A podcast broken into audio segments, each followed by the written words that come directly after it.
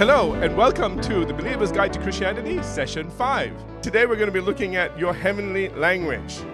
And we're going to start with the Holy Spirit in you, okay? And that He is in you. You should see this pamphlet on your screen. Hallelujah. Firstly, you need to know that the moment that you were saved, that you did receive the Holy Spirit and the ability to speak in other tongues. I will give you scripture for everything that I say, okay? Because I know a lot of people have different ideas about this, so I will show you scriptures as we go. In fact, it is this same Holy Spirit that lets you know that you are, in fact, God's own child, all right? And that's brought out in the book of Romans. This was Paul writing to the church at Rome, and he says in Romans chapter 8 and verse 16, the Spirit Himself bears witness with our spirit that we are children of God. A lot of times people are going, well, how do I know? It's not something in your head, it's something in your heart. Right. It's something on the inside that lets you know. And that something on the inside is the Holy Spirit. And so you need to know that He has been communicating with you. The moment you got saved, He started talking to you. Right. And He's been there ever since. Hallelujah. My job is to let you know He's there. All right, so added to this, Jesus also tells us in the Gospel of John that it is the Holy Spirit that will be with us on a daily basis to help us with all the difficulties in our life. Now, He says there in John chapter 14, I'll be reading two verses, verses 16 and 17. Jesus says, I will ask the Father, and He will give you another counselor. That word is also translated comforter, helper, strengthener, and teacher. So that's who you get, a counselor, a comforter, a helper, a strengthener. Some days we just need strength, don't we? Amen. And a teacher who will never leave you.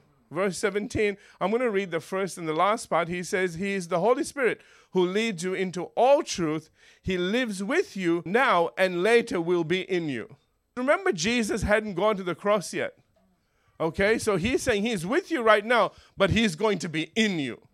Okay, and that certainly happened when Jesus went to the cross and then rose from the dead and opened the door for God to come and live on the inside of us. Hallelujah.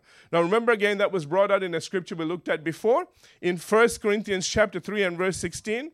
Remember the Apostle Paul says, do you not know that you are the temple of God? And he says, and that the Holy Spirit of God dwells in you. So it was a fact. As far as he was concerned, you got saved, you are God's temple now, and the Spirit of God lives in you. You're not an empty temple. No. Hello. Okay, amen? All right. Now, as to the fact that you were filled with the Holy Spirit the moment you were saved, we see clear evidence of this as reported in what Luke wrote in the book of Acts, in Acts chapter 10, verses 44 through 46. While Peter was still speaking these words, the Holy Spirit fell upon all those who heard the word. Verse 45, and those of the circumcision who believed were astonished, as many as came with Peter, because the gift of the Holy Spirit had been poured out on the Gentiles also. Verse 46, for they, the Jews, heard them, the Gentiles, speak with tongues and magnify God. I want you to notice what is conspicuous by its absence. Nobody laid hands on anybody. They just heard the word of God preached, received what was said, and were immediately filled with the Spirit. So again, we see from this that the Holy Spirit need not be a separate gift to salvation, but can be received at the same time. Added to what we've seen, there's also the letter that the Apostle Paul wrote to the Roman church, where he said in Romans chapter 8 and verse 9, he says, those who do not have the Holy Spirit of Christ, or the Spirit of Christ, he says, which is the Holy Spirit, living in them are not Christians at all. Do you understand the significance of what he says there? He's saying, listen, if you're a Christian, you have the Holy Spirit. If you have the Holy Spirit, you're a Christian. Okay, they go hand in hand. It's like the water and the wet. Again, this shows us that you did receive the Holy Spirit the moment you received Jesus Christ as Lord. Now, having said that, of course, there is nothing wrong with praying for the Holy Spirit at a separate time, because we're going to do that today, all right? Many have done so, and there's scripture for it. Now, I'm going to be reading a couple of scriptures. First, in Acts chapter 8. Acts chapter 8, I'll begin in verse 14, read through to verse 17. This is where Luke writes again. He says, now when beginning in verse 14. Now when the apostles who were at Jerusalem heard that Samaria had received the word of God, they sent Peter and John to them. This is a big deal, by the way, okay? You know, the Jews and Samaritans. Anyway. Verse 15, who when they had come down, prayed for them that they might receive the Holy Spirit. For as yet he had fallen upon none of them. They had only been baptized in the name of the Lord Jesus. Verse 17, then they laid hands on them and they received the Holy Spirit. So I want you to notice there, they laid hands on them and then they received the Holy Spirit. So there is scripture for that. I want to also take you to Acts chapter 19. Acts chapter 19, verses 1 through 7. It says, and it happened while Apollos was at Corinth that Paul, having passed through the upper regions, came to Ephesus. And finding some disciples, verse 2, he said to them, did you receive the Holy Spirit when you believed? I want you to notice the Apostle Paul, man. I mean, he goes straight to it. That's right.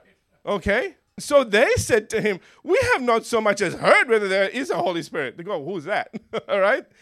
Verse 3, and he said to them, into what then were you baptized? So they said, into John's baptism. Verse 4, then Paul said, John indeed baptized with a baptism of repentance, saying to the people that they should believe on him who would come after him. I want you to notice something, that Paul didn't say, oh, you're water baptized, that's enough. When they heard this, they were baptized in the name of the Lord Jesus, and when Paul had laid his hands on them, the Holy Spirit came upon them, and they spoke with tongues and prophesied. I want you to notice in two verses, they were saved and they were filled. Did you see that? Yeah. Verse 5, they were baptized in the name of the Lord. Okay. Verse 6, Paul laid his hands on them, the Holy Spirit came upon them, and they spoke with tongues and prophesied. I told you the prophecy thing happens. All right? And it says in verse 7, now the men were about 12 in all. So there were about 12 people all at once got it. Hallelujah. So all this shows that there's nothing wrong with having hands laid on you and receiving the Holy Spirit as a separate gift to salvation. However, it does not have to be a separate experience. Are you here? Amen?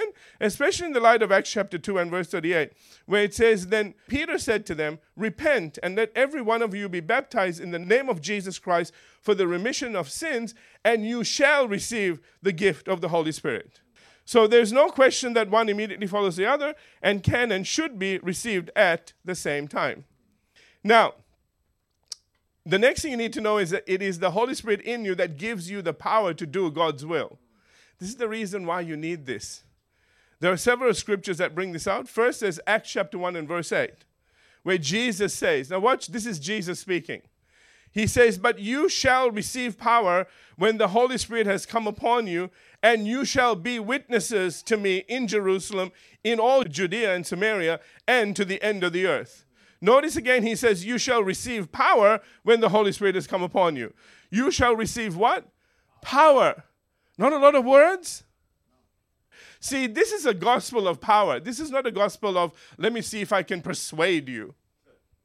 This is a power gospel. If this stuff isn't working, why do any of it? You know what I'm trying to say?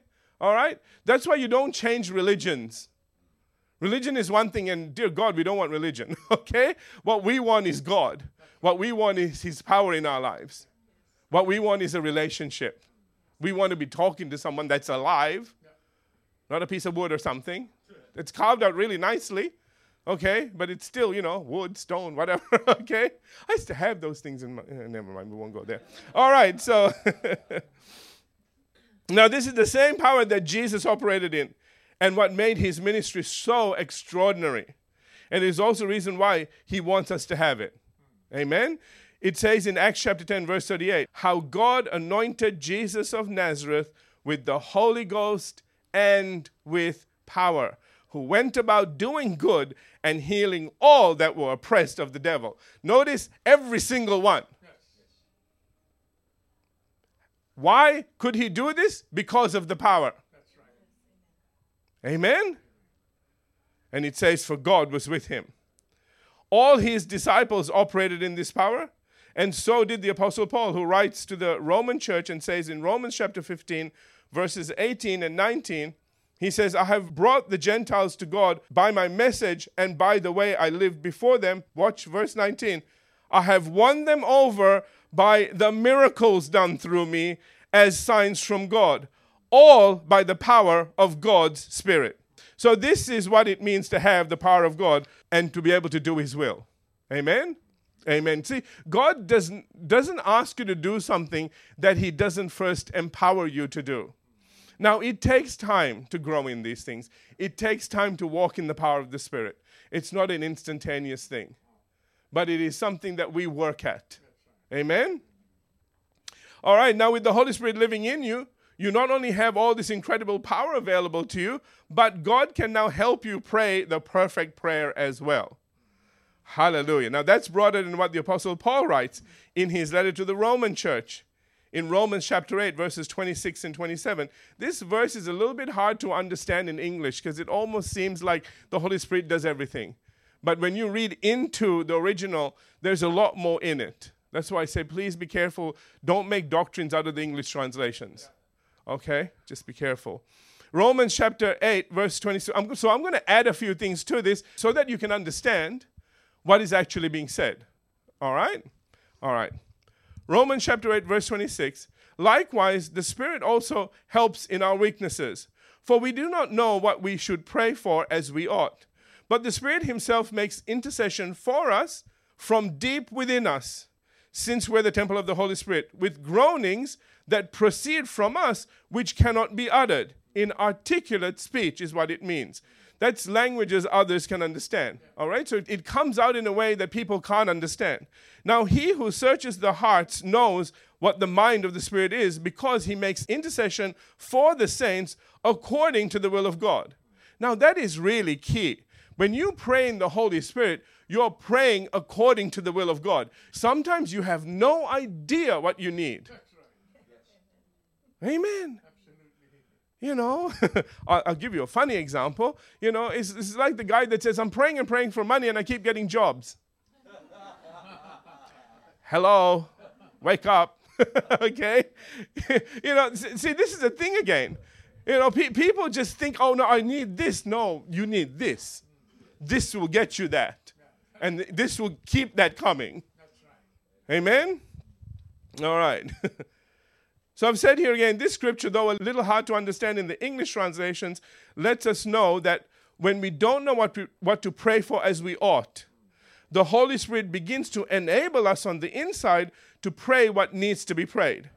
It will go well beyond our understanding and sometimes even beyond our natural language, and why it often needs to be prayed in the Spirit and in tongues. Did you get all that? Amen. All right. Also, according to this scripture, this prayer will be exactly what needs to be prayed, that is in perfect harmony with the will of God. Now, this is especially important because of what the Apostle John says in his first letter to the church in 1 John chapter 5, verses 14 and 15. And he says, this is the confidence that we have in approaching God. This is the NIV. That if we ask anything according to His will, He hears us. If we ask anything according to His will, He hears us. Did you get that? All right? Verse 15, and if we know that He hears us, whatever we ask, we know. We don't hope, we don't guess.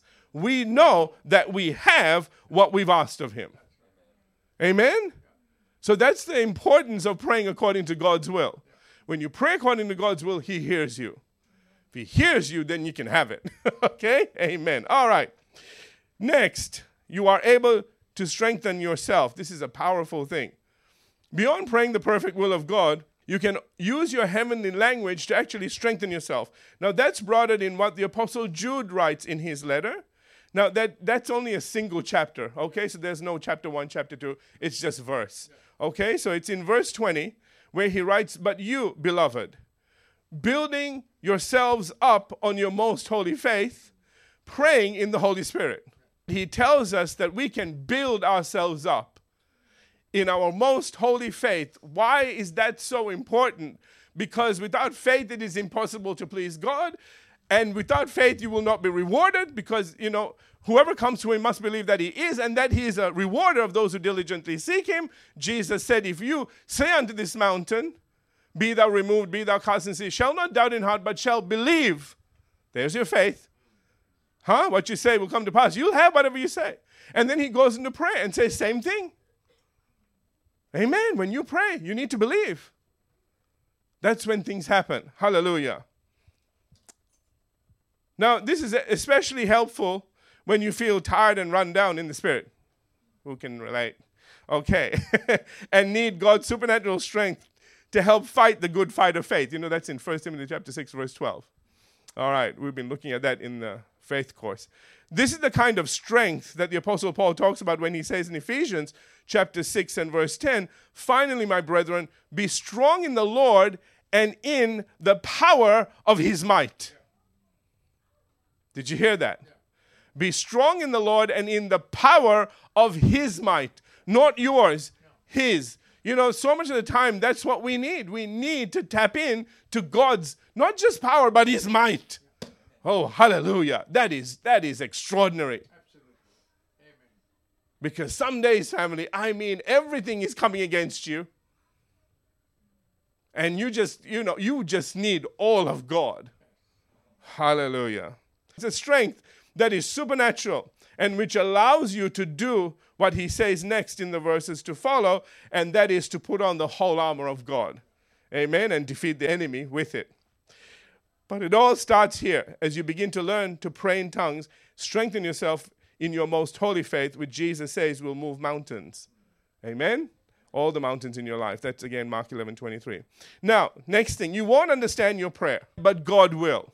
This is important for you to know.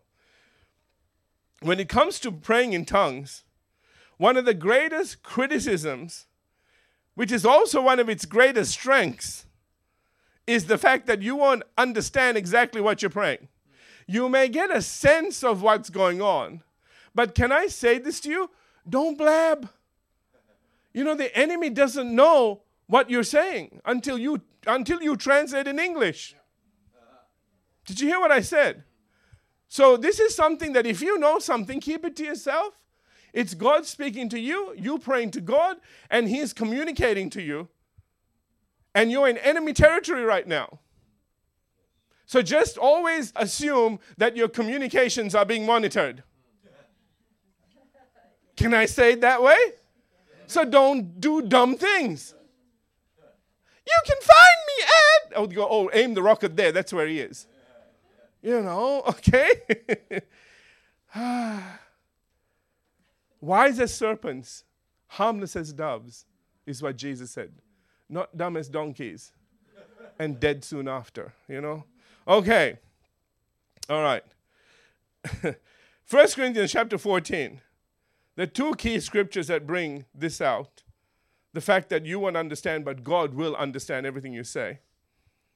They're both found in the first letter that the Apostle Paul wrote to the Corinthians. The first is in 1 Corinthians chapter 14 and verse 2, and the next will be in verse 14. We'll look at verse 14 first.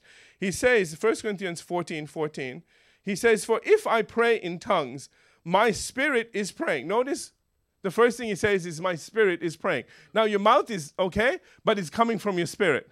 All right? He says, "But I don't understand what I am saying." So you know the mouth is moving because he is saying something. But his spirit is using his mouth to say something which his mind doesn't understand. Okay. I think there was enough puppetry there to get that one across. Okay. The reason he says this is because he had already explained previously in verse 2, again in 1 Corinthians 14, this time in verse 2, he says, "For he who speaks in a tongue does not speak to men, but to God. He who speaks in a tongue does not speak to men, does not speak to theologians." I cannot understand this. Nobody can understand this. There's no logic to it. Hello. If you understood it, we're in trouble. Did you hear what I said? Just because you can't understand it, first of all, he tells me you're carnal, that you have to understand everything for you to do something. There are some things you need to receive in the Spirit, man. That's called by faith. Okay. You know, some people, it just doesn't drop. All right. So, okay. He says, "For he who speaks in the tongue does not speak to men but to God, for no one understands him. However, in the Spirit, he or she speaks mysteries." Something is going on. Nobody understands what's going on, but something is going on. In the Spirit, you're speaking mystery. So let me just say this. Some people, they really try hard to understand what they're saying because they don't want to pray when they don't understand what's going on. Can I just say this? Switch your mind off. Just switch. You need to learn to switch it off. There are things that you can do without having to think. God designed you that way, by the way, so that it won't, you know, when you first drive a car, you're so stressed out. You just, you have to work out where the boundaries are. You have to, I mean, it's just every bit of concentration is required to take this massive piece of steel and make sure you don't hit anybody with it or anybody else's piece of steel with it. Okay, right? I mean, you just got to you got to think about all of these things. But you know, after a while, it becomes second nature to you. You can do the same thing with this. You'll get to the place where you can actually speak in tongues, pray in tongues while you're doing other things because it doesn't need your brain. Did you get it? Okay? All you need your brain to do is keep it going. Now, there'll be times when you'll sort of phase back in because God will say, I need you to. And the better you get at this, the more purposeful you will be, and you might even find that you get another language, a second or third tongue that will kick in for different things. Okay? Now, don't go looking for 2 and 3 when you don't have one. All right? Just get one going. Just one. Okay? But understand something, just like in the natural. The more languages you can speak, the more you can communicate. So it's also true in the Spirit. You'll get more and more, and you know, sometimes you'll get like a battle tongue, which I call. Okay, you know that thing is aimed at the devil and demons, and you're in fight mode. Other times, you know, you might be praying for somebody's soul, or you know, I could go on and on and on. But there's a lot to this. All right, so I'm just letting you know it's not just a one thing, and you're there, and you're mindless in your prayer. Because you'll find that there are times when God will say, you need to think about this. You still don't know what you're praying, but you know what's going on. Are you all with me? Okay. You may have trouble speaking in tongues. When you first start, you, like many before you, okay, may have trouble actually speaking in tongues. Don't panic, all right? Just like salvation, learning to speak in your heavenly language requires faith. I said this to you before, all right? It requires faith.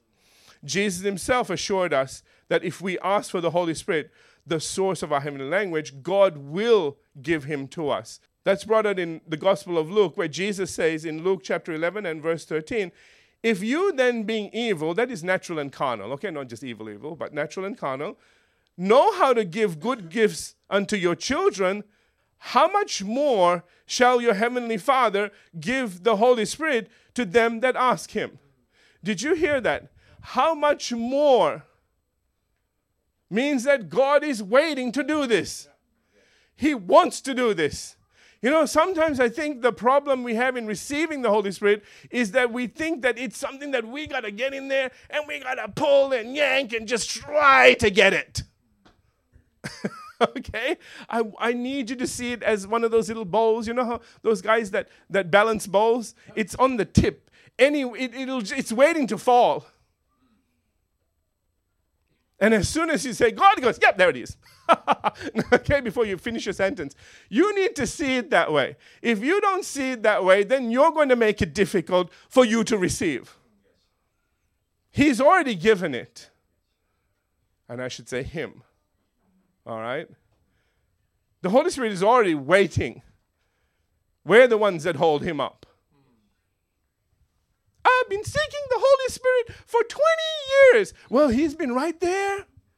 You didn't need to go looking anywhere. You are the temple of the Holy Ghost. Open him out. Start to say something. And if you don't understand it, hallelujah. I don't know how many times people have said, well, I started to say something. I didn't know what I was saying. It was all gibberish, so I stopped. Wow. So I have now educated you. What if I get it wrong? You probably will. Keep at it. Everything that we do, we fall and we get back up. We fall and we get back up. I will guarantee you, you keep at it, God will make sure that you'll become fluent in it. Hallelujah. Like I said, over time, you might get more than one. All right. So, whether you feel like you received anything or not, you are Spirit-filled. You do have the ability to speak in tongues. Now, God guarantees that in His Word. It is something that you must both surrender to and willfully do. Now, this is where the thing comes in, all right? With regarding to surrendering, okay, and allowing the Holy Spirit to give you the utterance, the Apostle Paul says in Ephesians chapter 5, verse 18, he says, let the Holy Spirit fill you and control you, all right? This is from the New Living Translation. So I want you to notice, first of all, you need to let Him do something. Okay? Another version puts it this way. Ephesians chapter 5, I want to read verses 18 and then into verse 19 this time, okay? He says, be filled. That requires surrendering. God will not fill you with His Spirit if you are unwilling. And so the Apostle Paul says again, be filled with the Spirit, speaking. Now that requires you to do something. So to be filled, you need to surrender, but to speak, you need to do something. Do you see that? So you need both of these things. You need to surrender and you need to do something. All right? All right, because otherwise some people are surrendering all the time. And other people just want to do their own thing. So you need to be careful. So it's up to you to open your mouth and say something that isn't English. And not some other language. I know some people, when we were praying for them, you know, was in this other church, and they start speaking, and it's their language. They'll just start talking and go, no, not that one either. It needs to be something you don't understand. Are you all here? You might get a syllable or just a single phrase. You might say, well, what's the point in repeating that? That's the first thing that will open the door to all the others. God will just get your mouth going, and then it'll start changing. I found that to be true for myself, you know, that it started with a single thing. It was very boring, and then it slowly changed. Now I can't keep up. It's just so many changes. All right. This is further confirmed by what the Apostle Paul says in 1 Corinthians chapter 14 and verse 15, and that is, I will pray with the Spirit, and I will also pray with the understanding. So there was a time when he prayed in the Spirit, in tongues, and there was also times when he prayed in English or whatever language he was speaking at the time. All right? So you can pray in both and understand that both of them require your will. You have to do something.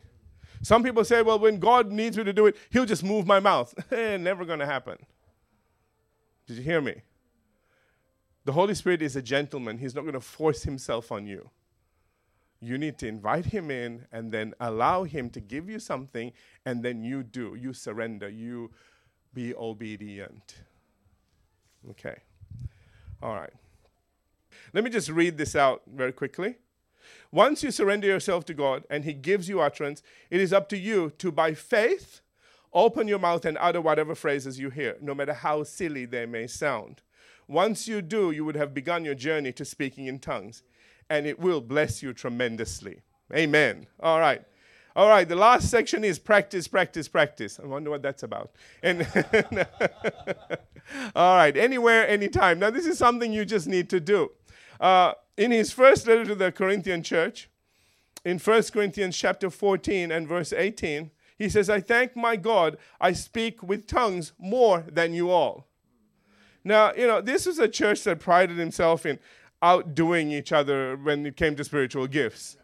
Oh, you speak in tongues for 4 hours? I speak 5 hours. And somebody goes, well, I speak 12 hours. You know what I'm trying to say? It was kind of like that.